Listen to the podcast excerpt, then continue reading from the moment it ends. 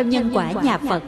Nếu chúng ta đối xử với cha mẹ chúng ta ra sao Thì con cái chúng ta sau này cũng làm y như thế ấy Có phần chua chát hơn nữa. Ân oán mà. Có câu danh ngôn Nếu ta bắn vào quá khứ một viên súng lục Thì tương lai sẽ trả lại ta một quả đại bác. Đôi vỏ ngu muội. Người Nhật có câu chuyện cổ Thuở xưa có một gia đình nông dân quê mùa. Nhà có cha mẹ già nua. Ông nghĩ cha mẹ già rồi Cực thân không làm gì được Lại tốn của cải. Một hôm Ông đang hai cái giỏ chắc chắn Để cha mẹ vào Và gánh lên núi sâu để bỏ. Anh chuẩn bị một ít lương thực cho cha mẹ sống tạm. Trên vai lại cùi theo đứa con nhỏ. Đến nơi đặt cha mẹ xuống Anh không thấy lương thực mang theo đâu nữa. Anh hỏi cha mẹ có thấy không? Cha anh nói Cha đã bỏ trên đường đi rồi. Sao cha lại bỏ? Lấy gì mà ăn? Đường xa và lạ. Cha sợ con bị lạc không biết đường về. Nên bỏ rơi giải trên đường Con nương theo đó mà về nhà. Anh ta hết sức xúc động với tình của cha. Liền khi đó đứa con nhỏ bảo Cha nhớ mang hai cái giỏ về cho con. Con. Lấy hai cái giỏ làm gì? Để khi cha mẹ già Con mang bỏ lên non Khỏi phải đan cái khác. Nghe đến đây chàng trai quỳ xuống Xin mẹ cha tha thứ Và điệu cha mẹ về nhà Sống một đời vui vẻ Hạnh phúc Biện minh. Thầy có một người bạn ở Quảng Ngãi. Anh này thuộc dạng có chí. Anh thi vào trường Đại học Y Dược thành phố. Rớt 13 lần lần thứ 14 mới đậu Nên bạn bè đặt cho anh cái biệt danh là Đại tá. Bởi vì cấp bậc quân đội từ binh nhất đến đại tá qua 13 cấp bậc. Binh nhì, binh nhất, hạ sĩ, trung sĩ, thượng sĩ, thiếu úy, trung úy, thượng úy, đại úy, thiếu tá, trung tá, thượng tá, đại tá. Anh học 6 năm đại học, học thêm chuyên khoa cấp 1 2 năm nữa Tổng cộng 21 năm chưa về thăm nhà. Anh ra trường làm 5 năm nữa là 26 năm.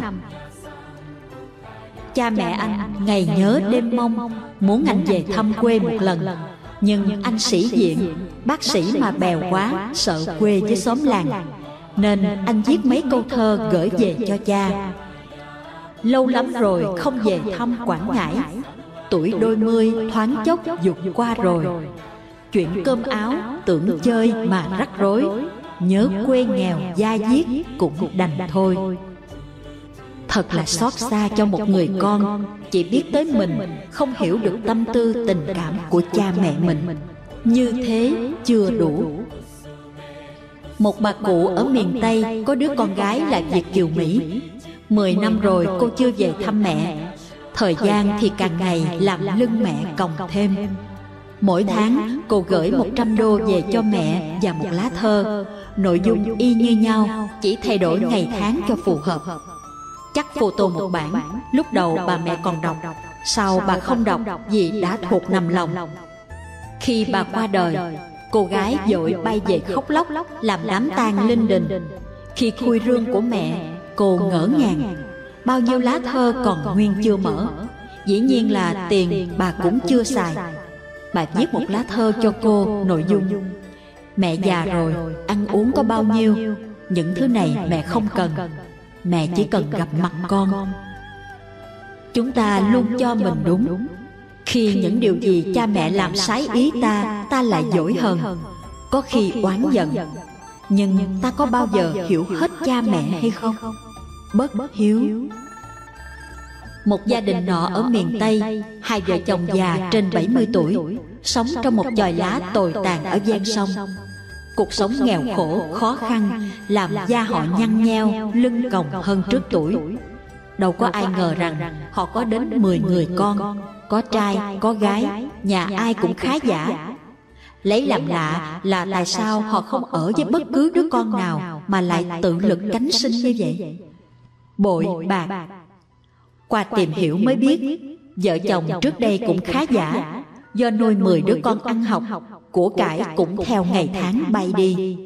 Rồi hai vợ chồng cưới gả từng đứa một cho ra riêng Và chia cho chút tài sản làm vốn liếng. Đến đứa con trai út thì hai vợ chồng giao hết tài sản để thảnh thơi tuổi già. Ngặt nổi con dâu út quá tính toán hay nhằn nhửi với chồng, so đo tại sao có đến 10 anh em mà ba má lại cứ ở nhà ta. Ai cũng hưởng của cải, gánh nặng thì chỉ có gia đình mình. Một hôm hai vợ chồng bàn mưu tính kế, chúng bảo Bà má già rồi, cực khổ bao nhiêu năm trời nay. Bây giờ nên nghỉ ngơi Đi đến các nhà anh chị con Ở một nơi 10 ngày cho anh chị con vui Và tất cả đều đồng ý phương án này rất hay. Khi đến nhà người con trai đầu Ở chưa đến 10 ngày Thì ông bà nghe con dâu nhắc chồng Bà má ở nhà ta hết 9 ngày rồi đó anh. Chồng tuy thương cha mẹ Nhưng cũng phải tính theo hợp đồng Nên nói với ông bà Nhà con đơn chiếc không ai chăm sóc ba má. Vậy ba má qua nhà cô ba Có mấy đứa cháu lo cho ba má chu đáo hơn Hôm sau ông bà quẩy hành lý qua nhà con gái thứ ba. Ở đôi ba hôm Vào đêm nọ thằng rể đi nhậu về mắng vợ. Tao chỉ cung phụng cha mẹ của tao thôi Còn ai khác thì đừng hòng. Sợ gia đình con mình xào xáo. Nên hôm sau ông bà qua người con trai thứ tư. Và cảnh đó cứ diễn đi diễn lại làm cho ông bà hết sức bất an con trai thì sợ con dâu con gái thì sợ chồng mình nói này nói nọ đâm ra lục đục trong nhà. cuối cùng hai vợ chồng quyết định ra ở riêng diện cớ là ở cho thanh tịnh. không biết hai vợ chồng già lúc bệnh hoạn ốm đau thì xoay sở ra sao? con đông mà lại gia đình nọ năm bảy đứa con. ai nấy đều thành đạt. có người làm giám đốc này công ty nọ khi bà mẹ già bệnh vào bệnh viện biết là bệnh ung thư gan giai đoạn cuối. anh em họp lại mang bà về nhà.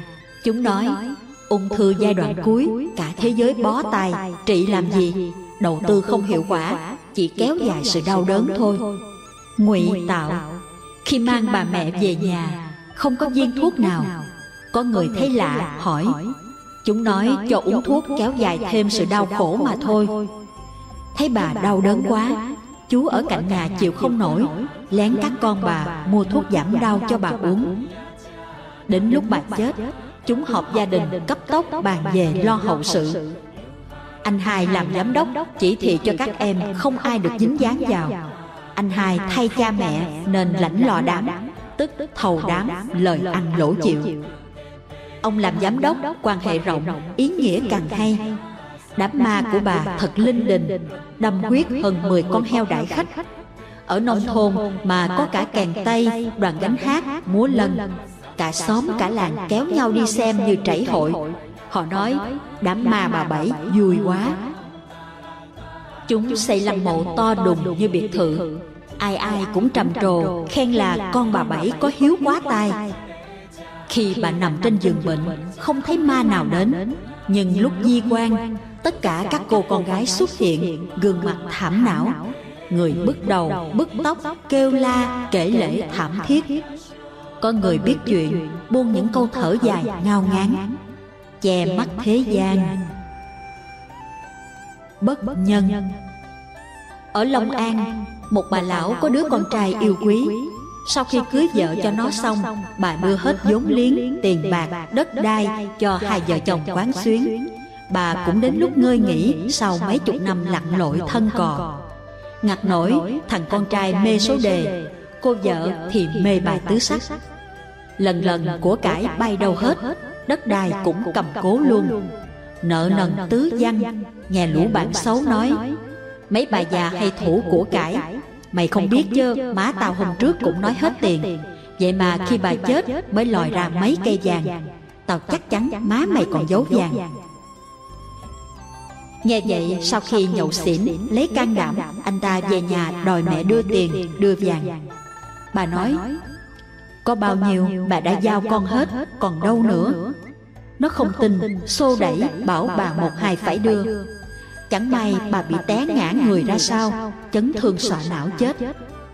Anh ta đi ở tù Để lại cô vợ và hai đứa con nhỏ xíu Không tiền, không tài sản. Đua đòi. Cô bé con nhà chẳng khá giả gì. Học lớp 12 Thấy bạn bè có xe mới Nào Attila, Way Còn mình thì chạy chiếc xe cúc 50 cũ mềm Mẹ. làm công nhân may. Cha chạy xe ôm. Về đòi cha mẹ mua xe mới. Cha hứa vào đại học thì cha sẽ mua. Vậy mà nó dùng dằn đòi nghỉ học cho con của ông dốt luôn. Nếu không mua xe cho tôi Tôi sẽ cho con ông chết luôn Bà nó nói cha không đủ tiền Để vô chân hụi vài tháng đã. Nó không cần biết điều đó. Nó chỉ biết đến xe mới cho bằng bạn bè mà thôi. Bà không đáp ứng Nó liền tự giận chết. Để lại bao đau thương cho cha mẹ ấy nấy suốt đời Vì lo không đầy đủ cho con. con. Đâu biết cha đã quá vất vả Thức khuya dậy sớm Kiếm từng đồng từng cắt. Có bao giờ ba mặc bộ quần áo đẹp chưa Có bao giờ ba có đôi dép mới không? Con có biết Khi con ngon giấc say nồng Thì cha đang gác tay lên trán Lo xem ngày mai phải chở hàng cho những ai Được bao nhiêu tiền. Ân hận muộn màng. Bình Sa Dương. Lòng cha mẹ là như vậy đó. Có khi những đứa con hiểu ra Thì cha mẹ không còn nữa Có tiếc thương, có nuối tiếc Cũng đã muộn màng. Vì cha mẹ chỉ có một mà thôi. Một câu chuyện cảm thương vào thời Đức Phật. Con của vua Tần Bà Sa La Tức Bình Sa Dương Là Thái tử A Xà Thế. Sau khi Đề Bà Đạt Đa đề nghị Đức Phật cho lãnh đạo giáo đoàn không thành công, ông quay qua dụ Thái tử A Xà Thế cướp ngôi vua cha để lợi dụng vào đó ông xây dựng quyền lực. Thái tử A Xà Thế nghe theo và cướp ngôi vua cha của mình. Kế hoạch bị bại lộ, tất cả đều bị bắt. Vua Tần Bà Sa La nói, Con thích ngôi vua, sao không nói với cha? Cha? Sẵn sàng nhường ngôi lại cho con. Sao con khờ vậy? Cái gì thuộc về cha? Cha? Đều cho con hết mà. Nếu con thích ngai vàng như thế Thì cha sẽ nhường lại cho con Nói vậy xong Ông chọn ngày nhường ngôi cho con Và lễ đăng cơ đã diễn ra Trong lời chúc tốt đẹp của quần thần. Đề bà Đạt Đa nói với A Xà Thế Như vậy cũng chưa chắc đâu Ông ta còn sống Có ngày ông ta lấy ngôi vua lại. Vua A Xà Thế tin theo Và bắt cha mình giam vào ngục Không cho ăn uống Để ông chết lần chết mòn. Thấy cha lâu quá không chết Vua sai thợ cạo vào cắt gân cha Để ông mau chết. Vua Tần Bà Sa La hết sức đau đớn Chỉ biết hướng về Đức Phật. Một hôm Vợ của vua A Xà Thế chuyển dạ Sanh được một hoàng tử. Vua hết sức vui mừng khắp khởi. một người cha có đứa con đầu lòng vui như đứa trẻ thơ. Chạy đến cho mẹ hay tin cháu nội bà mới chào đời. Khôi ngô tuấn tú. Vua nói Mẹ ơi mẹ khi sanh con ra, Cha của con lúc ấy như thế nào hả mẹ? Cha con có thương con như con thương con của con không mẹ? Con có biết không, Khi con có mấy ngày tuổi, Trên tay con có nổi một cái mục nhỏ xíu. Con đau đớn, la khóc. Cha phải thức cả đêm dỗ con. Sợ con đau, Cha lấy miệng ngậm vào tay nổi mục đó. Và chẳng may, Cái mục đó bể ra. Nào nước vàng, Nào máu mũ Cha ghi chặt tay con vào Và nuốt hết mũ, máu vào bụng. Sợ nhả ra con bị đau. Nghe đến đây, Vua A Xà Thế tỉnh ngộ. Nhà vua sai quân lính thả vua Tần Bà Sa La ra, Nhưng không kịp nữa rồi. Ông đã chết trong tử ngục. Vua A Xà Thế có hối hận Thì cũng đã muộn màng. Hoa thơm cỏ lạ Bà Sophia lần dò từng bước như một người mù. Từ ngày chồng bà qua đời Đứa con trai là niềm vui duy nhất của bà. Sophie vừa tốt nghiệp đại học ngành công nghệ thông tin. Anh đang xin việc. Điều anh bận tâm là mẹ? Anh không thể để bà ở nhà một mình không ai chăm nom. cặp kính cận đen. anh rất thương mẹ khi cha anh mất bà chưa đầy ba mươi. bà tần tảo nuôi anh ăn học hy sinh cả quãng đời son trẻ. biết bao người ngỏ lời nhưng bà nhất quyết chối từ. bà viện lý do lớn tuổi rồi. nhưng sophie hiểu mẹ mình hơn ai hết. vì anh mà mẹ không tái giá. bà sợ cảnh cha ghẻ mẹ gì làm ảnh hưởng đến sự học tập và tương lai của con. Đôi mắt bà mỗi ngày một mờ đi. Bác sĩ nói bà bị viêm giác mạc. Lấy thuốc uống bớt rồi ngưng. Bà tiếp tục tảo tần, mua thúng bán bưng, chạy dậy tiền nuôi con. Nào tiền học phí ở trường, học thêm anh văn, vi tính, nào tiền tập dở, áo quần, điện nước, cũng đủ cho bà mệt lã. Cực nhưng bà vui vì con bà ngoan, học giỏi, không hút thuốc hay rượu chè như bao thanh niên khác. Ngoài giờ học, anh về nhà giúp mẹ mọi việc. Có khi bắt nồi cơm, có khi quét nhà, giặt giũ, sửa sang trong ngoài để mẹ đỡ cực hơn. Anh nghĩ cả đời mẹ vì mình, nếu mình không học tập tốt thì không xứng đáng. Anh thường tranh thủ đến chùa, khi thì bó hoa tươi, khi thì bọc trái cây dâng lên cúng Phật, cầu nguyện cho mẹ mạnh khỏe, sống đời bên anh, để anh có thời gian báo đáp công ơn cù lao của mẹ. Đôi mắt bà Sophia càng ngày càng mờ. Khi anh học đại học năm thứ hai, thì bà hoàn toàn không nhìn thấy nữa. Bác sĩ bảo giác mạc của bà đã bị tổn thương nặng, không thể phục hồi. Chỉ có cách duy nhất là thay võng mạc Giá thị trường hiện nay là 4.800 đô Anh chỉ còn biết đưa mẹ về nhà Anh hứa với lòng khi nào anh làm có tiền Điều đầu tiên là đi thay giác mạc mắt cho mẹ Bà Sophia không thấy đường nên không thể mua bán được nữa. Bà chỉ làm những việc giặt giảnh và tựa cửa đợi con đi học về. Có lúc bà tự bắt cơm, có lần suýt cháy nhà. Sophie vừa đi học vừa làm thêm dạy kèm. Anh làm đủ nghề miễn sao kiếm ra tiền. Cuối cùng anh cũng tốt nghiệp đại học với mảnh bằng loại khá. Thời gian này anh dành dụm được ít tiền Vì không phải đóng tiền học và sách vở nữa Nếu anh đi làm dĩ nhiên phải đi công tác. Những lúc ấy ai chăm sóc mẹ? Nên anh quyết định giá nào cũng phải thay giác mạc mắt cho mẹ. Thứ nhất để mẹ nhìn thấy Thứ hai, anh đi làm cũng an tâm. Mẹ anh chỉ hơn 50 tuổi, chẳng lẽ sống trong cảnh mù lòa cả đời. Anh liên hệ với bệnh viện, họ hẹn ngày thay giác mạc cho mẹ. Bà Sophia bảo, Con à, tiền đâu con có để thay giác mặt cho mẹ chứ? Anh nhìn bà với tất cả tấm lòng xót xa của một người con hiếu thảo. Bạn bè cho con mượn đỡ, khi con đi làm sẽ trả góp cho chúng sau. Mỗi tháng trích ra một ít Mẹ an tâm đi Con bây giờ là kỹ sư rồi Mai mốt có việc làm Không mấy chốc trả hết thôi mẹ à Bà Sophia miễn cưỡng đi phẫu thuật Cả phẫu thuật rất thành công. Bà ao ước được nhìn mặt con. Cả ba bốn năm nay, bà không nhìn thấy con, Chỉ nghe giọng nó nói. Trước đó, mắt bà mờ cũng không nhìn con được rõ. Các cô y tá tận tình chăm sóc cho bà. Trên mắt bà, bịt kính mảnh băng trắng. Ngày thứ ba, Sophie mới vào. Bà hỏi, Mấy ngày nay con đi đâu? Không đến chăm sóc mẹ. Anh ngập ngừng. Dạ mẹ mới mổ phải ở phòng cách ly. Chỉ có y tá và bác sĩ chăm sóc thôi mẹ. Con chỉ được ở bên ngoài thôi. Bà dịu dàng nắm lấy tay Sophie Mẹ cảm ơn con đã làm phẫu thuật cho mẹ. Mẹ. Mong ngày nhìn thấy mặt con Thấy bầu trời cao rộng. Mẹ ước ao nhìn thấy con thành đạt Cưới được cô vợ ngoan hiền. Mẹ mong có đứa cháu nội bồng ẩm cho đỡ quạnh hiu Anh cầm tay mẹ Mẹ cứ an tâm, Con sẽ lấy vợ và sanh con cho mẹ nuôi. Sợ đến lúc đó mẹ nuôi không nổi mà thôi. Bà mẹ mỉm cười trong hạnh phúc. Bà nghĩ thầm, Rồi sẽ có ngày ấy. Một tuần, rồi hai tuần. Sắp đến giờ tháo băng trên mắt của bà Sophia. Bà hồi hộp chờ đợi, Mong đến lúc được nhìn thấy cuộc đời trở lại. Bác sĩ tháo băng, Lau những vết bẩn quanh mắt bà. Nào bây giờ bà hãy mở mắt từ từ. Khẽ thôi. Nào. Bà Sophia vừa mở mắt.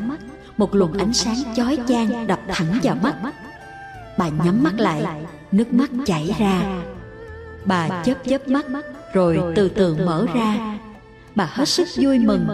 bà đã nhìn thấy rõ ràng không bị mờ như trước đây bà rất hạnh phúc bà nhìn sophie anh mang cặp mắt kính màu đen bà trách yêu con. trong nhà con mang kính mát làm gì? Sophie lúng túng. Dạ kính cận đó mẹ. Bà Sophia mỉm cười. Kính cận gì mà màu đen? Mẹ không biết đó thôi. Bây giờ công nghệ mới. Họ chế kính cận màu đen Để khi ra đường không cần mang kính mát. Sophie đến dìu mẹ xuống giường Và làm thủ tục xuất viện. Mẹ à Ba ngày nữa con sẽ đi làm. Công ty đã có giấy gọi Bà mẹ vui mừng Cuối cùng bà đã thực hiện được ước mơ Là nuôi con ăn học thành tài. Niềm vui nữa là mắt bà đã sáng lại Có thể tự chăm sóc cho mình. Đúng là lưỡng toàn kỳ mỹ Sáng sớm, Sophie chuẩn bị áo quần tươm tất cho ngày đi làm đầu tiên. Bà Sophia lấy tay chỉnh lại cổ áo và chiếc cà vạt cho anh. Anh. Khom xuống cột lại dây dài Bất chợt cặp kính cận rơi xuống đất Bà Sophia dội nhặt đưa lên định đeo lại cho anh. Bà bàng hoàng khi nhìn thấy mắt bên trái của anh một màu trắng toát. Bà hiểu tất cả. Ôm anh vào lòng khóc nức nở Nói trong giọng ngẹn ngào. Sao con dại thế?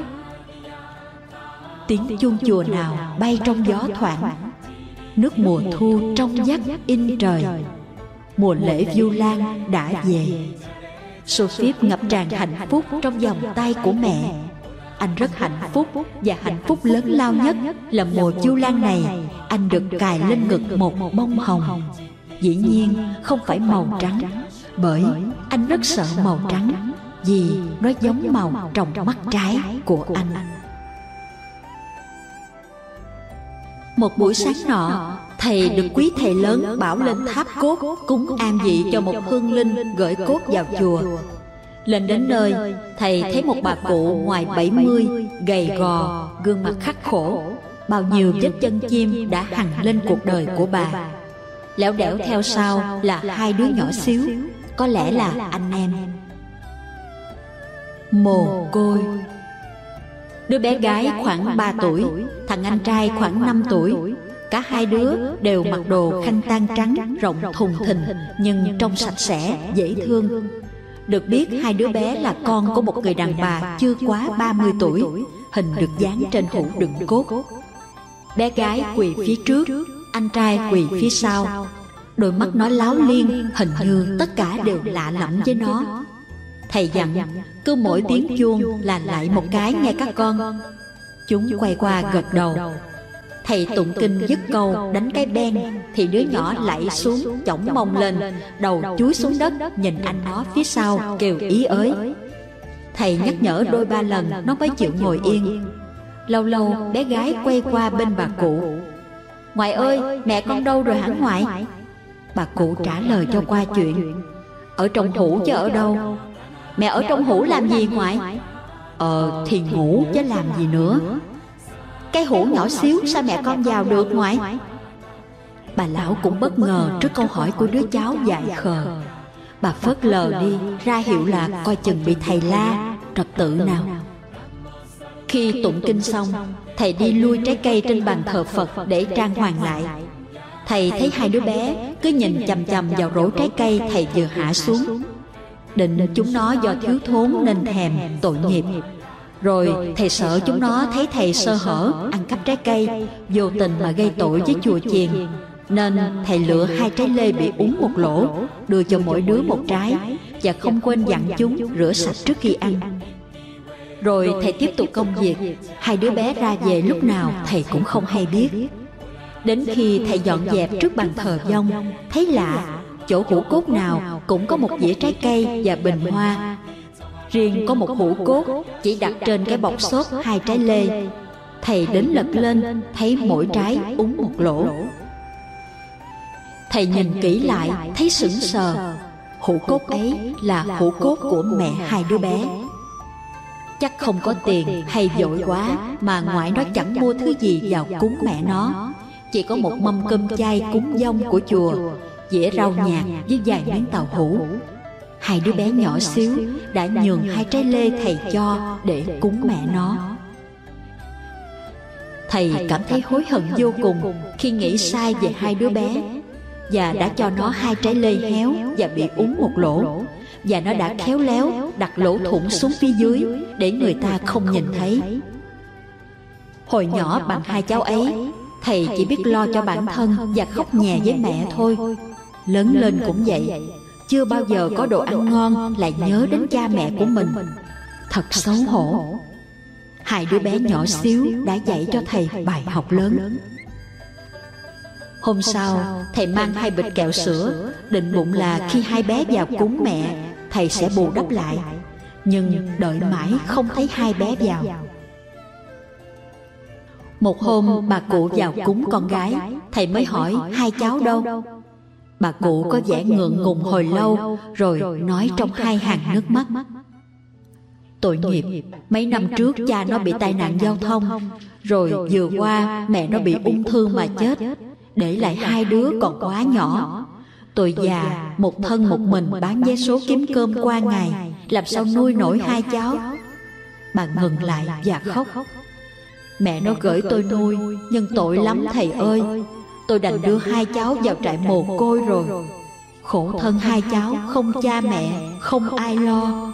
không biết tụi nó sống ra sao trong những ngày sắp tới. bị đòn. Ngày xưa ở bên Trung Quốc có gia đình nọ có người con trai.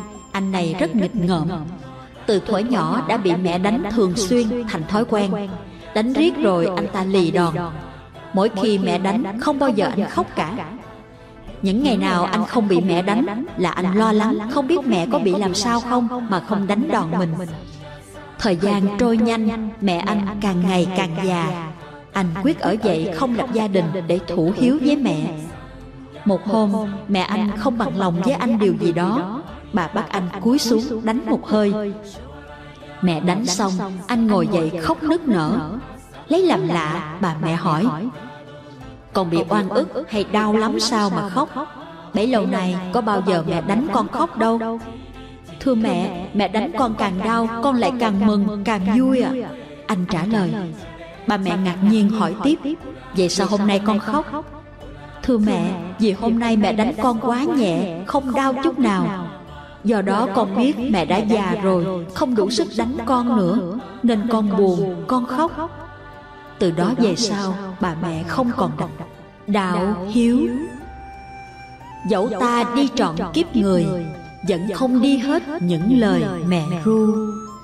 Ầu ơ, mẹ già khuất bóng ngàn thu, nhân trung hiếu đạo nguyện tu đáp đền. không phải người con có hiếu là cho tiền bạc cha mẹ xài thoải mái cung cấp đầy đủ hàng tháng bỏ cha mẹ cô quạnh tuổi già không phải cha mẹ mất đi ta làm đám tang to lớn làm thịt nhiều con vật để cha mẹ thắt thêm oan nghiệp. không phải xây nhà mồ cho to lớn để tiến tâm lại đời. mà chính trong hiện tại đời sống này phải biết đỡ đần tôn kính thương yêu cha mẹ phụng dưỡng cha mẹ khi già yếu ốm đau can ngăn cha mẹ làm những điều ác. tạo điều kiện cho cha mẹ biết đến phật pháp và bố thí cúng dường tạo phước khi cha mẹ mất, biết làm những hạnh lành để hồi hướng phước báo cho cha mẹ. Đặc biệt, biết tu hành, hướng tâm vào dòng thánh để có cơ hội cứu cha mẹ nhiều đời, nhiều kiếp đang bị trầm luân. Nhân quả thiện ác. Việc làm thiện là làm lợi ích cho người khác, cho họ được an vui. Ngược lại, làm đau khổ cho kẻ khác khiến cho kẻ khác phiền não là việc ác. Theo nhân quả chúng ta làm ác sẽ thọ quả báo đau khổ. hành thiện sẽ thọ quả báo an vui. đối với những người con như chúng ta khi biết được công lao trời biển của cha mẹ như vậy mà vẫn tiếp tục làm đau khổ cho cha mẹ tiếp tục con đường ác đó là tội bất hiếu hậu quả sẽ thọ quả báo đau khổ thất bại và con cháu sau này sẽ xử tệ bạc với ta. hơn cả việc ta đã đối xử tệ bạc với cha mẹ mình. cha mẹ đã hết mực thương yêu lo lắng hy sinh cho ta cả đời mà không cần sự báo đáp hay đòi hỏi chúng ta phải trả công. giống như phật và bồ tát luôn thương yêu lo lắng chăm nom cho chúng sanh vậy trong kinh trung bộ nói rằng ba đời của chư phật sinh ra không ngoài hai mục đích cứu khổ và ban vui cho chúng sanh. nên đối với con mình thì cha mẹ mang tấm lòng của phật và bồ tát. Vì lý do đó đức phật mới nói cha mẹ là phật tại gia là cửa chùa cho con bước vào dòng thánh. ai biết thương yêu cha mẹ chăm sóc cha mẹ lúc tuổi già với lòng tôn kính, thì người ấy sẽ tích được phước báo to lớn. Nếu chúng ta tôn kính, cúng dường chư phật và trái lại không tôn kính hiếu thảo cha mẹ, thì cũng không thể kính phật trọn vẹn được. Bốn hạng người. Căn cơ thiện bạc. Là hạng người chỉ biết đến quyền lợi ích kỷ riêng tư của mình mặc cho người khác đau khổ miễn sao có lợi cho ta thì thôi. hạng người này không biết thiện ác nhân quả thường hay đổ lỗi và du oan cho kẻ khác. hạ căn hạ trí. là người thấy cái lợi trước mắt mà không thấy lợi lâu dài. có làm lợi cho người khác nhưng rất ít. có biết đến nhân quả thiện ác nhưng vẫn chiều theo bản năng làm điều sái quấy đôi khi đổ lỗi cho người rồi sau đó biết sợ mà ăn năn nhưng lại phạm sai lầm khi có quyền lợi trước mắt. Trung căn trung trí là người biết lo xa một chút sống hôm nay nghĩ đến họa phúc của ngày mai. người này rất hiểu nhân quả thiện ác không dám làm sai quấy thường hay sám hối ăn năn lỗi lầm phát tâm giúp đỡ người khác biết thương yêu và chia sẻ. với thế giới xung quanh người này hay gánh giác và nhận trách nhiệm về cho mình. biết chịu đựng hy sinh cho người khác. thượng căn thượng trí. người này có cái nhìn xa trông rộng quan sát mọi góc độ. chẳng những biết sống tốt hôm nay mà có cả cái nhìn thấu suốt những kiếp về sau. nên người này biết phân định nặng nhẹ một cách bền vững và lâu dài. có tâm rộng lớn thương yêu chúng sanh với lòng từ bi rộng lượng luôn tha thứ khoan dung cho người khác. tâm không cố chấp hẹp hòi không đổ lỗi cho ai cả. thấy cái nào có lợi ích chung về lâu dài bền vững thì làm. ba cách báo hiếu. loại căn cơ thiển bạc không thể có hiếu với cha mẹ. nếu nghiệp ác và oan trái nhiều sẽ sanh tâm bất hiếu làm cho cha mẹ khổ đau người căn cơ thiển bạc có chút duyên lành với phật pháp hay gặp bậc minh sư hướng tâm quy y tam bảo sám hối tội xưa sẽ trở thành người hạ căn hạ trí. chúng ta biết tấm lòng công lao và nỗi nhọc nhằn của cha mẹ như thế. nếu là người có trí thì sẽ báo hiếu cha mẹ trong tình thương yêu và tôn kính. Hiếu kính người này cảm nhớ công ơn cha mẹ đã nặng nhọc 9 tháng cưu mang ba năm ẩm bồng. nên phát tâm đỡ đần lại cha mẹ lo cho cha mẹ miếng ăn giấc ngủ thuốc thang lúc đau ốm tuổi già. nhất nhất nghe lời cha mẹ dạy bảo không dám trái ý. tôn kính và phụng thờ cha mẹ như phật bồ tát. Hiếu thuận là người có lòng hiếu kính biết quy y tam bảo bỏ ác làm lành hồi hướng công đức phước đức cho cha mẹ. biết can ngăn cha mẹ những việc làm sai chánh pháp đặc biệt hướng cha mẹ quy y tam bảo trở về đời sống đạo đức. đại hiếu là người con hiếu thuận phát tâm vô thượng bồ đề. Bản thân nỗ lực tu hành và phát tâm rộng độ chúng sanh. người này có chí hướng xuất gia vượt ngoài tam giới tự mình đắc đạo để trang nghiêm Phật Pháp và độ cho cha mẹ nhiều đời, phát tâm vô thượng Bồ Đề, hướng đến quả giải thoát giác ngộ. Đức Phật, gương đại hiếu. Đức Phật Thích Ca khi rời bỏ hoàng cung Để lại cha già ngày đêm mong nhớ thương con Và bà mẹ xem Ngài như là con ruột. Đó là bà mẹ kế Mahabasa Ba Đề sau khi đắc quả chánh đẳng chánh giác Đức Phật Thích Ca trong một kỳ hạ Ngài đã lên cung trời đao lợi thuyết pháp Để độ mẹ của Ngài là Hoàng hậu Maya Ngài về thành ca tỳ la vệ Độ cho các dương tôn trong hoàng tộc xuất gia Và các hoàng thân quốc thích quy y tam bảo. Đặc biệt Phật độ vua tịnh phạn Trước lúc băng hà ngộ được chân lý Phật đà Phật khuyên vua cha nên niệm Phật và đức vua đã nhập vào dòng thánh. chính giai đức phật đã đỡ kim quan của vua cha đến nơi làm lễ trà tỳ. ở thành Tỳ Xá Ly, Phật đã chấp nhận cho mẹ kế cũng là dì ruột cùng 500 thể nữ xuất gia và bà đã đắc quả A-la-hán. Mục Kiền Liên Vị đệ tử đệ nhất thần thông của Đức Phật là Ngài Mục Kiền Liên. Sau khi đắc quả A-la-hán được lục thông, Ngài liền nhớ đến mẹ mình. Ngài dùng thiên nhãn tìm mẹ khắp sáu nẻo luân hồi, gặp mẹ Ngài bị đọa đầy nơi địa ngục rất khổ sở. Ngài đã dùng thần lực cứu mẹ nhưng không được, nên Ngài hóa ra cơm cho mẹ ăn đỡ đói. Nhưng vì nghiệp ác nặng nề, cơm vừa đến miệng lại hóa thành lửa không thể dùng. Thương mẹ, Ngài về bạch với Đức Phật cách cứu mẹ để trả hiếu.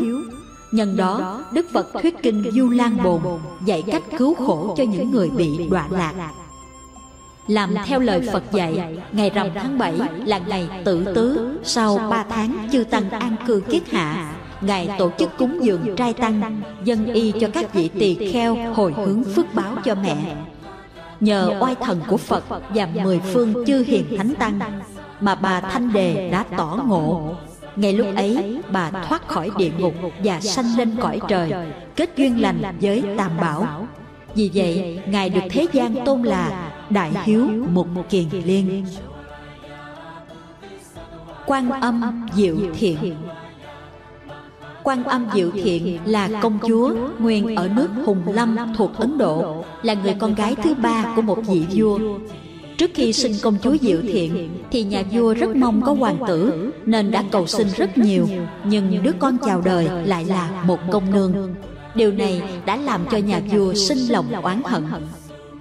Khác hẳn hai người chị, nàng công chúa này lớn lên chỉ say mê kinh kệ và có lòng quy y Phật. Vì cự tuyệt việc lấy chồng nên cô bị giam hãm phía sau hoàng cung.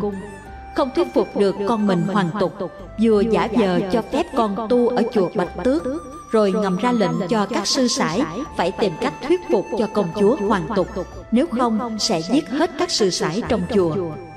Nhưng mọi cách đều không lung lạc được ý chí quyết tâm của công chúa. Giận con vua ra lệnh đốt chùa để giết cô công chúa. Nhưng trời bỗng đổ mưa dập tắt lửa. Chưa hết giận vua bèn hạ lệnh xử chém thì trời bỗng giông tố tạo ra xét đánh văn búa của đào phủ. vua tức giận ra lệnh xử giảo công chúa. nhưng ngay lúc đó xuất hiện một con cọp trắng xông ra cổng công chúa mang đến chùa hương. Diệu thiện tu hành ở đó và cảm hóa được muôn thú. Trong khi đó Vua trong triều đột nhiên bị chứng bệnh hủi không chữa được. Dần dần hai bàn tay bị rơi rụng và mắt trở nên mù Công chúa tu đã đắc đạo quả. Một hôm trở về thăm phụ thân Và đã hy sinh hai mắt cùng hai tay để cứu vua cha Độ cả gia đình hướng về Phật đạo và nhập Niết Bàn. Cha mẹ là vị Bồ Tát sống trong nhà. Ở huyện Thái Hòa, tỉnh An Huy, có người tên là Dương Bổ. Thuở nhỏ, Dương Bổ được cha mẹ rất mực yêu thương, chăm sóc chu đáo và cho đến trường học. Nhưng anh ta lên kinh thành thi thì không đổ, ra đời làm ăn lại thua lỗ, muốn cưới vợ cũng không có ai vừa ý. Tuy như thế nhưng cha mẹ anh ta vẫn yên lòng. Vì Dương Bổ nói chung cũng bình an. Dù anh không được làm việc gì lớn Cũng chẳng ở địa vị quan lớn.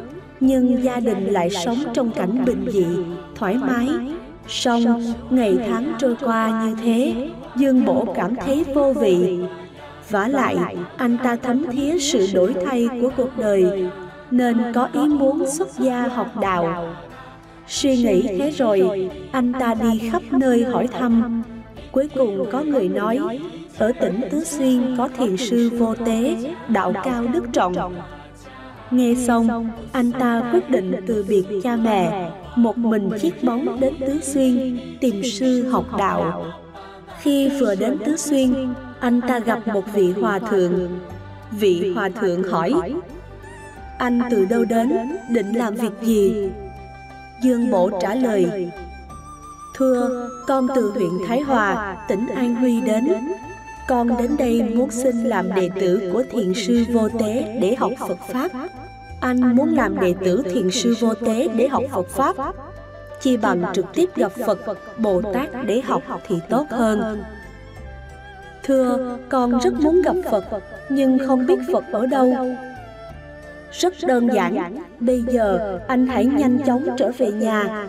Khi về đến nơi, anh thấy người nào trên vai choàng chăn bông, dưới chân mang dép trái, đó chính là hóa thân của Phật. Nghe Hòa Thượng nói xong, Dương Bổ một lòng một dạ muốn gặp Phật, nên vội vàng chạy thẳng về nhà. Về đến nhà, đã sang canh ba, anh ta gõ cửa gọi mẹ. Mẹ, mẹ ơi, mở cửa cho con. Người mẹ vừa nghe tiếng con mình trở về, rất vui mừng. Ngồi bật dậy, ngồi bật dậy, không kịp mặc áo choàng, nên vội lấy mền bông choàng lên vai. Lại vì nóng lòng muốn gặp con, bà xỏ vội hai chiếc dép trái, vội vàng chạy ra mở cửa. Cửa. Vừa mở, Dương Bổ nhìn thấy dáng vẻ của mẹ mình, trên vai choàng chăn bông, dưới chân mang dép trái. Bỗng nhiên, anh ta nhớ đến lời nói của Hòa Thượng, Bây giờ Dương Bổ mới hiểu rõ. Từ trước đến nay Mẹ luôn chăm sóc và rộng lượng với mình từng ly từng tí Lúc này hiện lên trong đầu anh ta. Hóa ra cha mẹ chính là Bồ Tát sống trong nhà. Hiểu được điều này Dương Bổ không cầm được nước mắt Ôm chầm lấy mẹ và nói Mẹ ơi, con thật bất hiếu. lẽ ra con phải hiểu được tấm lòng cha mẹ đối với con. từ nay về sau con nhất định hết lòng phụng dưỡng cha mẹ từ đó về sau, dương bổ rất mực hiếu kính cha mẹ, như hiếu kính chư vị bồ tát vì vậy, cuộc sống gia đình anh ta rất ấm êm, hạnh phúc. Các bạn nhỏ thân mến, bây giờ các bạn đã biết được ai là bồ tát sống trong nhà chưa? Sự thật, đó chính là cha mẹ chúng ta. Hiếu thảo là căn bản của tất cả đạo lý. Hiếu thảo cha mẹ chính là cung kính chư phật và chư bồ tát phụng dưỡng cha mẹ phải làm cho cha mẹ hết sức vui vẻ. dưỡng tắc trí kỳ lạc. ý nghĩa của câu nói này là nói con cái phụng dưỡng cha mẹ phải làm cho cha mẹ sống vui vẻ. Sách xưa có hai câu Phụ mẫu tại bất ngôn lão Phụ mẫu tại bất viễn du. Nghĩa là Cha mẹ còn không nói già Cha mẹ còn không đi xa. Tất cả đều nói lên phận làm con Phải quan tâm từng ly từng tí Đến cách thức và thái độ trong cuộc sống của cha mẹ. Khoảng thời Xuân Thu Cuối đời nhà Chu ở nước sở có một người họ Lai. Vì tuổi ông ta rất lớn Nên mọi người đều gọi ông ta là Lão Lai Tử. Lão Lai Tử rất hiếu thảo. Ông luôn nghĩ Ta sống tốt như ngày nay Đều nhờ cha mẹ ban cho. Nếu không có cha mẹ Làm sao có ta? Vì thế công ơn cha mẹ như núi cao biển rộng. nên suốt đời ta nhất định phải hết sức làm cho cha mẹ vui vẻ trong cuộc sống hàng ngày. Vì vậy, lão lai tử tuy 70 tuổi rồi, nhưng trước mặt cha mẹ chưa bao giờ nói mình già, để cha mẹ khỏi cảm thương đến tuổi già của mình. Ngày tháng không còn bao lâu mà tâm tình không vui vẻ, Thế nên, lão lai tử luôn luôn giữ tâm trạng rất hòa nhã, vui vẻ. Mọi người nhìn thấy, không biết tuổi ông đã già, cho rằng tâm hồn lão lai tử rất trẻ trung. Vì lão lai tử chăm sóc cha mẹ rất chu đáo, nên cha mẹ ông không những thân thể khỏe mạnh, mà tâm hồn rất vui vẻ, yêu đời, Việc này hoàn toàn xuất phát từ lòng hiếu thảo của lão lai tử. Một hôm, lão lai tử cảm thấy cha mẹ tuổi đã quá lớn rồi, không thể nào đi chơi xa được. Trong cuộc sống lại khó tránh khỏi sự đơn điệu buồn tẻ. Ngồi nghĩ hồi lâu, ông nhanh trí nghĩ ra một diệu kế. Thế rồi, lão lai tử liền tới tủ áo, lấy áo quần lúc còn nhỏ vào mặt, lại lấy màu hồng hồng, xanh xanh bôi lên mặt, tóc tết bím. Thấy bộ dạng của lão lai tử, cha mẹ ông thật buồn cười. Ông ta còn cố sức lắc linh gõ trống, biểu diễn đủ các động tác, điệu bộ rất khôi hài. Cha mẹ ông không nín được, cười vang chảy cả nước mắt. Lão lai tử thấy cha mẹ cười vui, trong lòng rất phấn khởi, vì mục đích của mình đã đạt được. Mấy hôm sau, lão lai tử lại nghĩ ra một sáng kiến, chắc rằng sẽ khiến cho cha mẹ vui cười thỏa thích. Nghĩ rồi, lão lai tử lấy hai thùng không ra ngoài nhà gánh nước. Một lát sau, ông gánh nước trở về đi vào trong nhà bếp. Bây giờ cha mẹ ông đang đợi ở phòng khách, không thấy lão lai tử đi ra ngoài. Lúc họ đang quái lạ, bỗng nghe tiếng á từ trong nhà bếp vọng ra. Tiếp theo là tiếng khóc, oa oa, chết con rồi, oa oa của lão lai tử. Cha mẹ ông đứng phát dậy, chạy vào nhà bếp xem thử. Thấy lão lai tử ngã nhào xuống nền nhà, toàn thân ngấm nước, hai chân hai tay chầu trời, rất giống một em bé. Họ không nhìn được, cười mãi không thôi. Thật ra, những hành động của lão lai tử chỉ muốn làm cho tâm hồn cha mẹ vui vẻ, để cha mẹ sống lâu trăm tuổi. Cho nên, trong cuộc sống hàng ngày, mọi lúc, mọi nơi đều muốn làm cho cha mẹ vui vẻ. Những việc làm của ông có thể nói là hạnh hiếu chân chính. Các bạn nhỏ thân mến, đọc xong câu chuyện này, chúng ta hiểu rằng được làm một người con hiếu thảo cũng rất đơn giản. Đó là làm cho cha mẹ sống vui vẻ trong cuộc sống hàng ngày. Cha mẹ bệnh phải hết sức lo lắng. Ý nghĩa của câu bệnh tắc trí kỳ ưu là nói lúc thân thể cha mẹ khó chịu, bệnh tật, phận làm con phải hết sức lo lắng, phiền muộn, không được tỏ ra dáng vẻ vui sướng. Vì bệnh tình của cha mẹ mà lo buồn, luôn ở bên cạnh cha mẹ, chăm sóc, hầu hạ. Khoảng niên hiệu Gia Khánh đời Thanh, có một người con hiếu tên là Đinh Thuần Lương. Quê hương Đinh Thuần Lương xưa nay ở huyện Tấn Giang, tỉnh Phúc Kiến. Nhưng sau này, cha anh ta di dân đến Đài Loan. Vì vậy, chỉ có hai cha con nương nhau mà sống ở tại Lộc Cảng Ảnh Hóa. Mẹ Đinh Thuần Lương qua đời sớm, cha anh ngoài công việc hàng ngày còn phải kiếm tiền nuôi dưỡng Đinh Thuần Lương ăn học. Nói chung, cuộc sống rất an vui. Nhưng không may, sự việc lại xảy ra. Năm Đinh Thuần Lương 12 tuổi, cha anh bỗng nhiên bị trúng gió. Nửa người không cử động được, nên muốn làm việc gì cũng rất khó khăn. Từ đó về sau, cuộc sống của Đinh Thuần Lương rất bận rộn. Ngoài việc dậy sớm chuẩn bị thức ăn và áo mặc cho cha, lại phải ra ngoài làm việc, kiếm tiền chi tiêu để duy trì cuộc sống.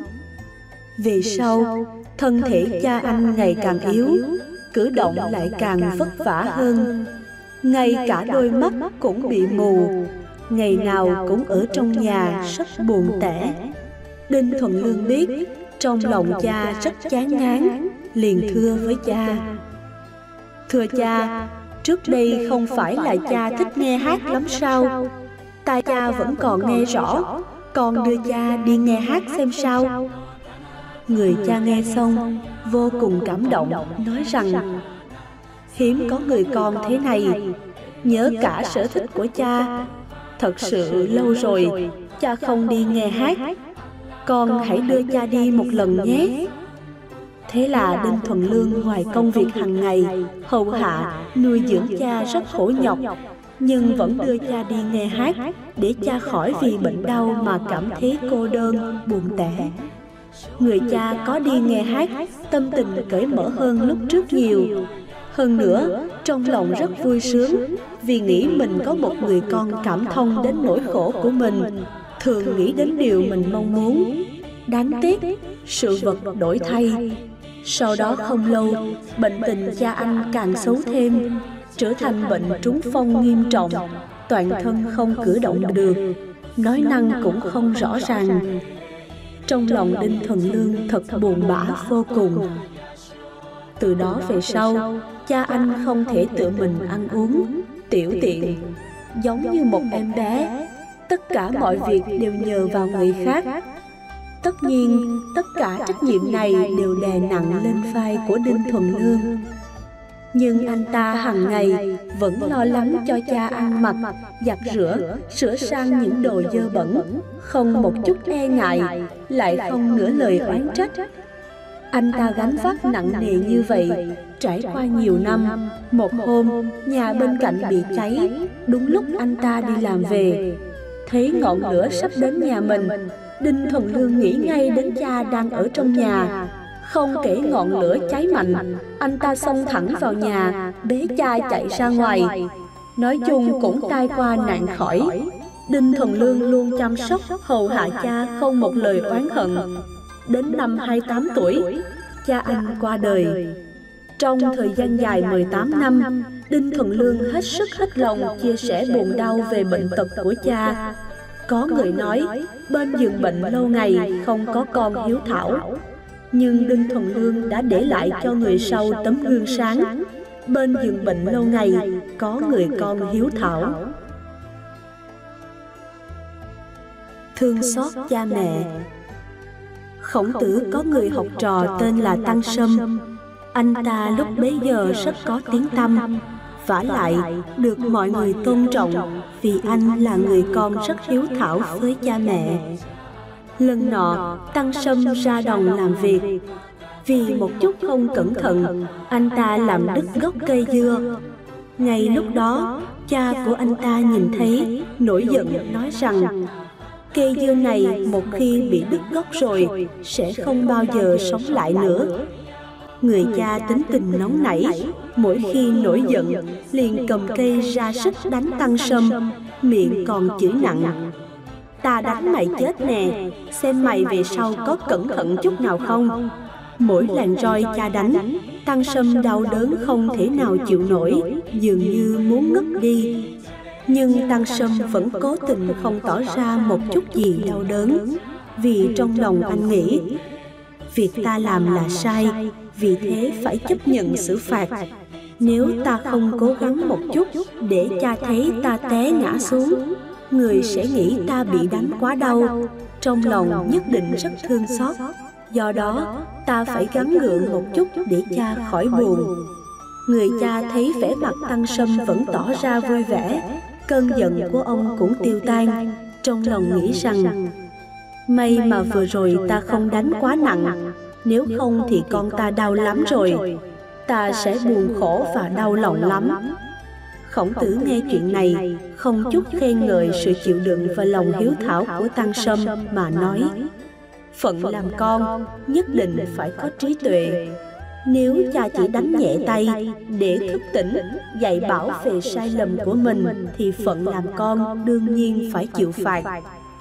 Nhưng nếu cha đánh quá nặng thì không nên chịu đựng. Các học trò nghe khổng tử nói xong, ai nấy đều hiếu kỳ hỏi Thưa thầy, như vậy là thế nào? Khổng tử đáp, có hai lý do. Các ông thử nghĩ xem, trong thiên hạ có người cha nào không thương con? Nếu cha nổi giận, xử phạt con cái, đó chỉ là giận dữ nhất thời. Họ không hề có ý muốn đánh con cái mình. Nếu người con họ bị đánh, họ rất đau lòng. Đây là lý do thứ nhất. Lý do thứ hai, con cái cũng nên nghĩ đến thanh danh của cha mẹ. Nếu một người con lúc cha sân giận đánh bị thương hoặc đánh đến chết, thì trong mắt người khác họ sẽ chê trách người làm cha này. Vì vậy, khổng tử cho rằng việc làm của Tăng Sâm hoàn toàn không phải là hiếu thuận chân chính. Sau đó, lời dạy của khổng tử đến tai Tăng Sâm. Anh ta biết việc mình làm hoàn toàn không đáng, liền đến thưa với khổng tử thưa thầy từ nay về sau con sẽ lấy lời dạy của thầy làm nguyên tắc như thế mới không làm việc sai lầm nữa Tăng Sâm không những thông cảm sự xử phạt của cha mà đối với lời dạy dỗ của thầy cũng khắc cốt ghi tâm. Về sau, anh ta rõ ràng biết mình phải làm gì mới là hiếu thuận chân chính. Vì thế, anh ta được mọi người lúc bấy giờ khen ngợi. Kỳ thật, các bạn nhỏ cũng có lúc làm việc không cẩn thận, bị cha mẹ xử phạt. Chúng ta phải chấp nhận. nhưng tại sao như khổng tử nói phải có trí tuệ để tiếp nhận sự xử phạt. đây chính là điều khiến các bạn nhỏ phải nghe lời thầy cô dạy dỗ khi đang ngồi trên ghế nhà trường. các bạn nhỏ cần biết điều này. đánh thân con lòng mẹ xót ý nghĩa này giống lý do thứ nhất của khổng tử dạy các học trò. Vì thế để cho cha mẹ khỏi đau lòng buồn khổ chúng ta phải là những đứa con biết vâng lời ít làm việc sai quấy để cha mẹ không có lúc xử phạt chúng ta. đối xử với cha mẹ phải hết sức cung kính. ý nghĩa của câu cư tắc trí kỳ kính là nói trong cuộc sống hàng ngày phận làm con không luận chúng ta làm việc gì đều phải cung kính cha mẹ làm theo lời dạy dỗ của cha mẹ. triệu hán có một người con hiếu tên là hàng bá du. Anh ta phụng dưỡng mẫu thân rất hiếu thảo. mẹ nói điều gì anh ta đều ngoan ngoãn nghe theo. dù học vấn của anh ta ngày càng cao nhưng anh ta luôn khắc sâu trong lòng lời mẹ dạy mẹ anh ta dạy dỗ con cái rất nghiêm khắc Hàng bá du một khi không cẩn thận làm sai một việc gì thì sẽ bị mẹ đánh. Tuy rất đau, nhưng anh ta luôn luôn chịu đựng, không có một cử chỉ cưỡng lại. Có một lần, hàng bá du làm việc sai quấy, bị mẹ đánh. Anh ta khóc rống lên, người mẹ cảm thấy quái lạ, liền hỏi, trước đây mẹ đánh con, sao không bao giờ thấy con khóc? Hôm nay tại sao lại khóc? Hàng bá du vừa khóc vừa thưa. Thưa mẹ, trước đây mẹ đánh con, con cảm thấy đau Nên biết mẹ tuổi còn trẻ, thân thể còn khỏe mạnh. Hôm nay mẹ đánh con, con không cảm thấy đau nữa. Con biết mẹ sức khỏe đã suy giảm, không còn như trước. Con cảm thấy lo buồn, nên không ngăn được nước mắt. Về sau, chuyện này được truyền ra bên ngoài. mọi người đều khen ngợi hàng bá du là một người con chí hiếu. đại tướng quân đào khản thời đông tấn vì thường phải xã giao với các nước khác nên không tránh khỏi việc uống rượu. nhưng ông ta vẫn luôn luôn khắc ghi nguyên tắc dạy dỗ của cha. không luận trường hợp nào nhất định không uống quá ba ly có một hôm đào khản họp mặt với một số người nổi tiếng. mọi người cao hứng đưa ra xem ai tửu lượng lớn. đào khải đã uống đến ly thứ ba. người khách cùng bàn lại bắt đầu châm rượu. ông ta từ chối nói rằng không được tôi không thể uống được nữa. mọi người cảm thấy lạ liền hỏi tại sao chỉ uống tí xíu vậy? đào khản trả lời tại vì lúc tôi còn trẻ thường uống rượu say đến thất sắc. Về sau cha tôi khuyên chỉ uống ba ly mà thôi. Hiện giờ cha tôi đã qua đời Nhưng tôi vẫn làm theo lời dạy của người. Uống rượu tuyệt đối không quá ba ly. Nghe xong mọi người không ép ông ta uống nữa. Mỗi chúng ta đều nên tiếp nhận sự dạy dỗ và trách phạt như hàng bá du, đào khải. Hiện tại, cha mẹ rất thương yêu các con, không nhẫn tâm chửi trách hoặc đánh phạt, Rốt cuộc nhiều bạn nhỏ không biết được tấm lòng săn sóc quan tâm của cha mẹ. Nếu thật sự bị cha mẹ trách móc, đánh đập, nhiều bạn nhỏ thậm chí còn nuốt hận vào lòng, không được mấy người thông cảm cho mẹ như hàng bá du, huống gì như đào khản. Cha đã qua đời mà vẫn kính cẩn tuân theo lời cha dạy. Hàng bá du học vấn cao, mẹ anh ta có lẽ không có học vấn tốt, nhưng ông ta hoàn toàn không vì thế mà không tiếp nhận sự trách móc, đánh đập của mẹ. Cha Đạo Khải đã qua đời, dù ông có uống nhiều hơn một ly, cha anh cũng không biết. Nhưng Đào Khải vẫn vâng theo lời dạy của cha. Thực ra, những hành động này đều biểu hiện trong cuộc sống hàng ngày của họ đã nuôi dưỡng thành thói quen tôn kính cha mẹ. Chúng ta nên học theo họ, bắt đầu từ đây sẽ là một người con biết nghe lời, kính trọng cha mẹ. Đó chính là biểu hiện lòng hiếu thảo trong cuộc sống hàng ngày. Bảo vệ thân thể mình là hạnh hiếu. Đời Tấn có một nhà trí thức tên là Phạm Tuyên. Ông ta từng viết rất nhiều tác phẩm, lưu truyền mãi đến ngày nay. Lúc còn nhỏ, Phạm Tuyên đã có những biểu hiện rất đặc biệt. Ông ta rất hiếu thảo với cha mẹ, nhưng cha mẹ ông ta lại qua đời sớm. Năm lên tám, một hôm, ông ta đến vườn rau đào củ cải. Thấy từng củ cải được đào lên, trong lòng ông ta rất hưng phấn, nghĩ rằng những việc này ta làm thích hợp nhất, nhưng nếu cha mẹ ta còn, thì có thể ta không phải làm phiền đến những việc nhỏ này đâu. Phạm Tuyên vừa nói với chính mình, vừa tiếp tục đào củ cải. Vừa nghĩ vừa đào, bỗng nhiên máu ở đầu ngón tay chảy ra. Nhìn kỹ, thì ra lúc ông ta đào củ cải, không cẩn thận nên đầu ngón tay bị thương. Phạm Tuyên nhìn giọt máu thấm trên đất, trong lòng cảm thấy buồn rầu, bật khóc. Một lát sau, có một ông già đi ngang qua, thấy Phạm Tuyên khóc thật thương tâm, bèn hỏi ông ta, vì sao con khóc?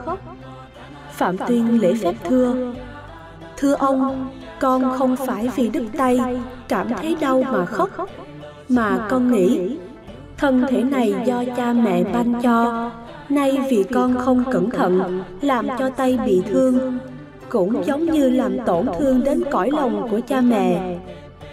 Ông già nghe xong, vui vẻ nói với Phạm Tuyên Ít thấy người nào tuổi nhỏ như con mà có thể hiểu rõ đạo lý này. Đây cũng được xem là người con hiếu thảo vậy Thành Long, võ sư nổi tiếng đời Minh Hoàng. Mọi người đều biết anh ta có công phu thâm hậu Lúc quay phim, nhiều đoạn phải có những động tác hơi cao, khó vượt qua Thành Long đôi khi cũng vì quay phim mà bị thương. Có lần trong lúc đang quay phim, anh ta bị thương nặng. Các nhân viên đưa anh ta đến bệnh viện. Trên đường đến bệnh viện, Thành Long nói với nhân viên, bất cứ giá nào không được cho mẹ tôi biết tin tôi bị thương. Thành Long vì công việc, bất đắc dĩ phải mạo hiểm mà đóng phim, nhưng anh ta không muốn mẹ phải lo lắng nên trang bị nhiều lớp rất an toàn, cẩn thận hết sức, không để mình bị thương. Nhưng có nhiều bạn đồng học thường không nghe lời dặn dò của cha mẹ. Có khi trời trở rét, mẹ bảo mặc thêm nhiều áo, họ cũng không nghe. Sốt cuộc bị cảm lạnh, làm cho mẹ họ phải lo lắng không yên. Lại có nhiều bạn đồng học lúc chơi đùa không chú ý đến sự an toàn cho bản thân Kết quả của sự không cẩn thận làm chính mình vấp ngã bị thương.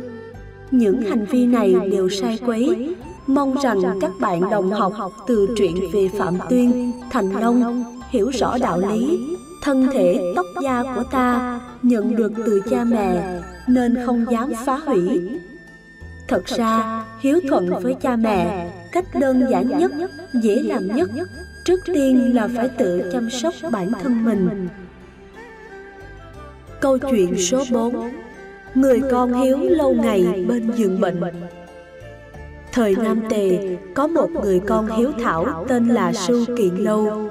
Anh ta từ nhỏ đã ngoan ngoãn, thông minh. Từ xưa đến nay không để cho cha mẹ lo lắng về việc của mình. Đồng thời hiểu và làm theo ý của cha mẹ. Vì ra sức nỗ lực học tập cho nên anh ta tuy tuổi còn trẻ mà đã làm quan lớn. Lúc anh ta vừa nhận chức huyện lệnh không lâu, một hôm trong lòng bỗng nhiên bồn chồn lo lắng, đứng ngồi không yên và toàn thân mồ hôi ra đầm đìa. Anh ta trong lòng nghĩ hiện tượng bất ngờ xảy ra, nhất định có sự việc không lành rồi. Nhưng anh ta lại nghĩ mình trước giờ chưa tranh chấp với ai Việc xử lý hàng ngày cũng rất cẩn thận, công chính. Lẽ nào trong nhà mình có biến cố gì xảy ra? Thế rồi anh ta liền từ chức quan trở về nhà. Anh ta vừa về đến nhà thì cha đã bệnh hai ngày rồi. Anh ta vội vàng mời thầy thuốc giỏi nhất đến chữa trị cho cha. Nhưng mời liên tiếp nhiều thầy thuốc mà họ chẩn đoán không ra bệnh, Nên không nghĩ ra cách chữa trị. Anh ta đành phải hàng ngày sắc thuốc cho cha, Hầu hạ cha uống thuốc. Thậm chí, ở sát bên giường bệnh, không dám rời xa một bước. Mỗi lần thấy đầu và trán của cha toát mồ hôi, anh ta cũng toát mồ hôi và lập tức lau chùi cho cha. Khi cha nhăn mặt anh ta cũng nhăn mặt theo. Có thể nói là đau đớn muôn phần. mười ngày liên tục dường như không có lúc nào chợp mắt. đến nỗi bản thân mình gần như sắp bị bệnh. Cuối cùng, anh ta mời được một thầy thuốc nổi tiếng từ trong thành đến chẩn đoán bệnh cho cha. Thầy thuốc nói với Sư Kiền Lâu, muốn biết bệnh tình nhẹ hay nặng, nhất định phải nếm thử phân của người bệnh. Nếu phân đắng thì dễ chữa lành, nếu phân ngọt thì rất khó chữa trị. Sư Kiền Lâu vì muốn sớm biết được bệnh tình của cha, liền nếm phân của cha, không nghĩ đến gì cả. nhưng phần cha có vị ngọt. vì vậy anh ta rất đau lòng. nhiều lần đều tí nữa thì ngất đi. muốn bệnh tình của cha sớm chữa trị khỏi mỗi ngày anh ta đều khấn cầu trời đất mong muốn tuổi thọ của mình giảm xuống để tăng thêm tuổi thọ cho cha. Kết quả, hạnh hiếu của anh ta cuối cùng, bệnh nặng của cha ngày càng nhẹ đi và lành hẳn. Mọi người đều cho rằng đây là kết quả lòng hiếu thảo của sư kiện lâu cảm động đến trời đất. Triệu hán cũng có một vị hoàng đế anh minh rất hiếu thảo. Vị vua ấy chính là hán văn đế xưa nay, đối với mẹ, ông ta rất hiếu thuận. Sau khi ông ta lên ngôi, mẹ bỗng phát bệnh nặng. Lúc mẹ phát bệnh hán văn đế không đêm nào chợp mắt, ngày nào cũng ở bên giường bệnh. Thuốc của mẹ uống, ông ta nhất định phải nếm thử, sau đó mới bưng dân lên mẹ uống. Mẹ ông ta thấy vậy, trong lòng rất đau đớn, luôn khuyên hán văn đế người hầu trong cung nhiều như thế con không cần chăm sóc ta khổ nhọc như vậy. vả lại bệnh của mẹ không thể một hai hôm khỏi được. từ đây về sau bảo cung nữ hầu hạ mẹ là được rồi. Hán văn đế quỳ xuống thưa với mẹ. Nếu con không được ở bên mẹ lúc còn sống Làm một việc nhỏ gì đó cho mẹ Thì biết lúc nào mới có cơ hội Báo đáp công ơn sinh thành dưỡng dục của mẹ. Sư Kiền Lâu vì cha bệnh từ bỏ làm quan, Một lòng hầu hạ cha mình. Hán văn đế tuy là một vị vua, Nhưng ông ta vẫn tự mình chăm sóc bệnh tình của mẹ. Chúng ta là những người bình thường, Cần phải học tập hạnh hiếu của họ mới đúng. Câu chuyện số 3 Kế thừa chí nguyện của cha mẹ. Làm rạng rỡ tổ tiên. Trong lịch sử Trung Quốc Có nhiều tác phẩm nổi tiếng. Trong đó Sử ký là tác phẩm được nhiều người biết đến nhất. đây là một bộ sách sử ghi rất rõ ràng, đầy đủ. Việc ghi chép bắt đầu từ thời hoàng đế mãi đến triều Hán. Nên sách sử này dùng niên đại trước sau mà viết thành, được gọi là biên niên sử. Về sau, lại có một cách chép sử khác, dùng lịch sử của triều đại làm chỗ y cứ mà viết thành, gọi là đoạn đại sử. Cách chép sử đoạn đại sử này được áp dụng sớm nhất với bộ sách tên là Hán Thư. Tác giả của Hán Thư chính là Ban Cố. Ở đây, chúng ta muốn giới thiệu đến sự hoàn thành của cuốn sách này. thật sự có liên quan đến lòng hiếu thảo của Ban Cố. Cha của Ban Cố là Ban Bưu, một người có học thức rộng rãi.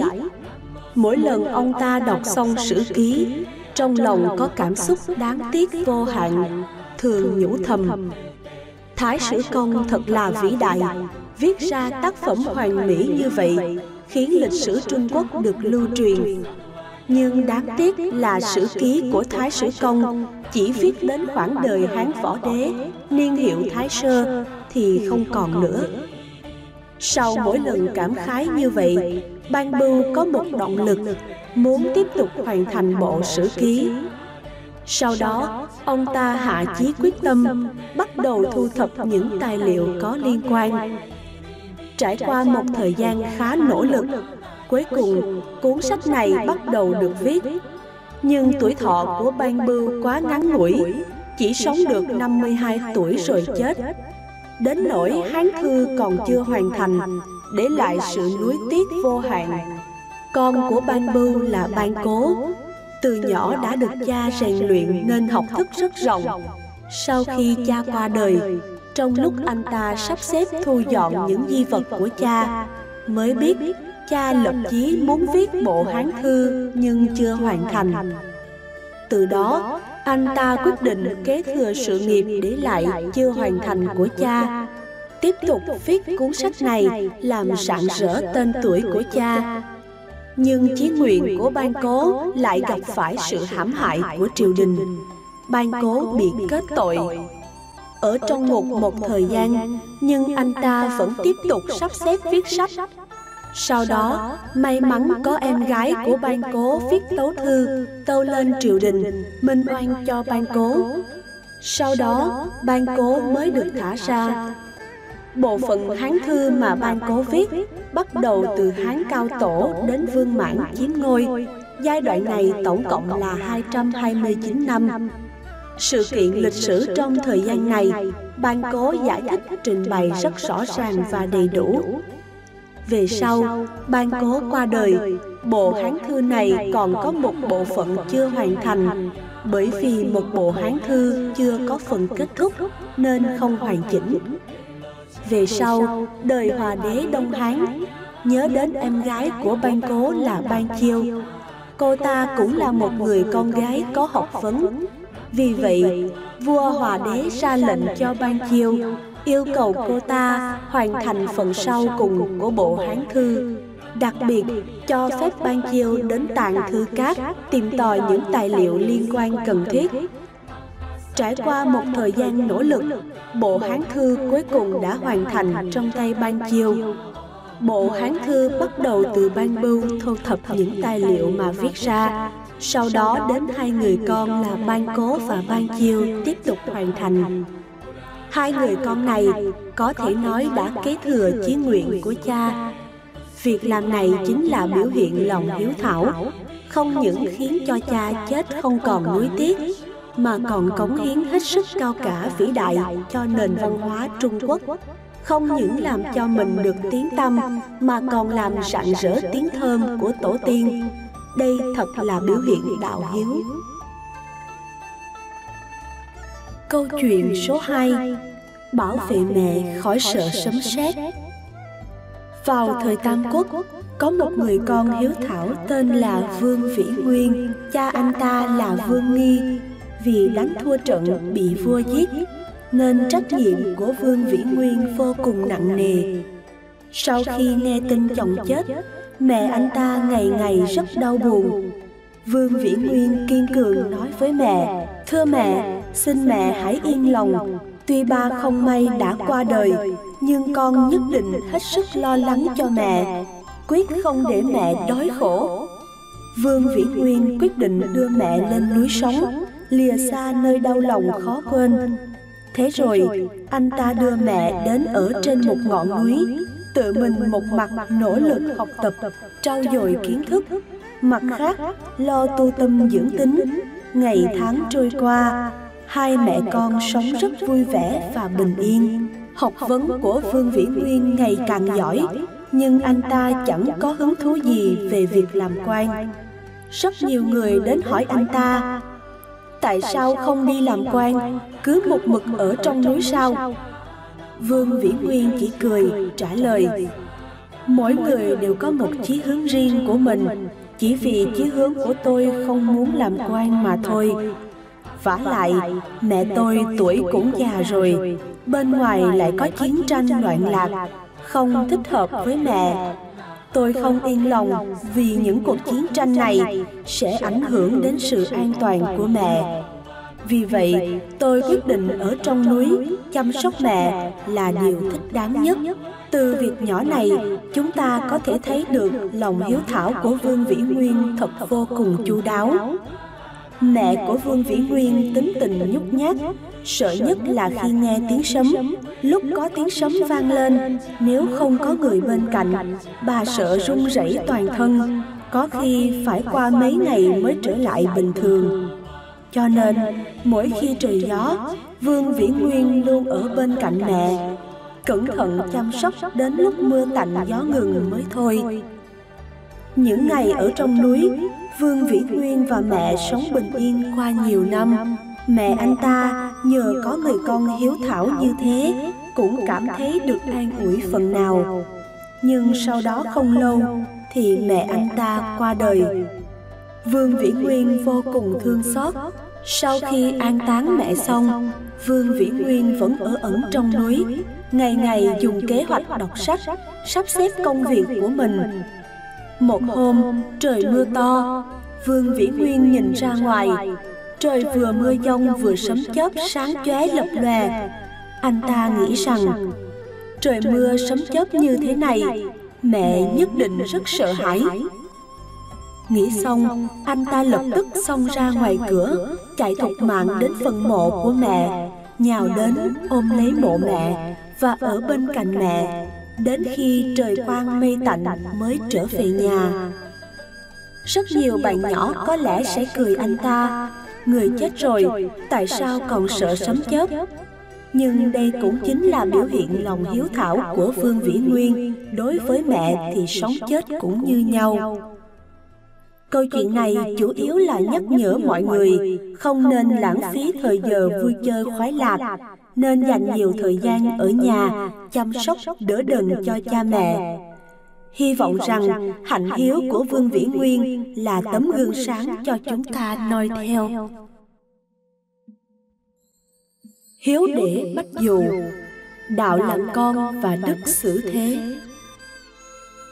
câu chuyện số 1 uống nước nhớ nguồn. ngày xưa có một người chuyên trồng các loài hoa cỏ quý hiếm, tên là lâm mộc sâm.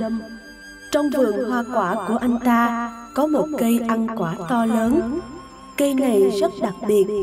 Nó không những cao to, mà còn kết nhiều quả lớn. Người nào ăn quả này, thân thể khỏe mạnh, xinh đẹp, vì thế rất quý hiếm. Một ngày nọ, vua nghe được tin này vừa lúc ấy có một vị khách quý nước ngoài nghe nói ăn quả của cây đó thân thể khỏe đẹp liền đến vua thỉnh cầu xin được ăn quả quý đó. vua nghĩ rằng ngay cả khách quý nước ngoài cũng biết đến cây này. ta cũng chưa được ăn qua. dứt khoát ta phải đến xem cây đó và để ăn thử quả quý này. thế rồi vua dặn dò các đại thần sắp xếp công việc một tốt người đến nhà lâm mộc sâm. Mọi người nhìn vườn hoa quả của anh ta, không ngớt lời khen ngợi. Khi họ nhìn cây ăn quả to lớn, mắt liền dán chặt vào những quả trên cây. Vua nhìn quả trên cây, nói rằng, cây to lớn thế này, muốn hái quả cũng khó, mà ở đây chúng ta lại đông người. Phải dùng cách nào mới có thể hái đủ số quả chúng ta cần? Cuối cùng lâm mộc sâm đề nghị rằng chi bằng ta đốn nó xuống đem vào nhà đợi lúc hái xong đem ra trồng lại. vì lâm mộc sâm cho rằng có thể trồng lại được nên yên lòng cho các vị đại thần đốn cây xuống. ăn quả quý xong mọi người vui vẻ phấn khởi ra về. khách quý được thỏa mãn nguyện vọng luôn miệng cảm ơn nhà vua vua cũng vì được thưởng thức quả quý này nên hết lời khen ngợi lâm mộc sâm. Được vua khen ngợi một lần, trong lòng lâm mộc sâm rất vui vẻ. Một vài ngày sau, lâm mộc sâm phát hiện cây trồng đã chết khô. Lúc ấy, lâm mộc sâm bắt đầu hối hận nghĩ rằng không nên theo những ham muốn nhất thời mà đốn cả cây xuống từ đó về sau không bao giờ có quả quý ngon ngọt để ăn nữa. các bạn nhỏ thân mến câu chuyện này dạy cho chúng ta đạo lý gì? đơn giản thôi nói dạy chúng ta phải thương tiếc cội nguồn của mọi vật. lâm mọc sâm là người ngu ngốc vì một chút lười biếng mà chặt cả gốc cây. tuy lúc ấy mọi người được ăn quả quý thỏa mãn sự vui thích nhưng lại phải trả một cái giá rất đắt. nếu lâm mộc sâm hiểu được quý tiết cội gốc uống nước nhớ nguồn không nên chặt cây xuống như vậy thì bất cứ lúc nào anh ta cũng có quả quý cùng mọi người thưởng thức. thế thì căn bản làm một người là cái gì? đó là hiếu thuận với cha mẹ. khi cha mẹ sinh ta chúng ta không biết được nỗi đau đớn trong lúc sinh nở hiện tại chúng ta đang ở giai đoạn học hành, là do cha mẹ vất vả làm lụng để cung cấp cho ta. Khiến chúng ta được cơm no, áo ấm, có thể chuyên tâm học hành. Cho nên, phận làm con, chúng ta cũng phải biết đạo lý uống nước nhớ nguồn. Nhất định phải hiếu thảo với cha mẹ. Như vậy, chúng ta mới có những tương lai tốt đẹp.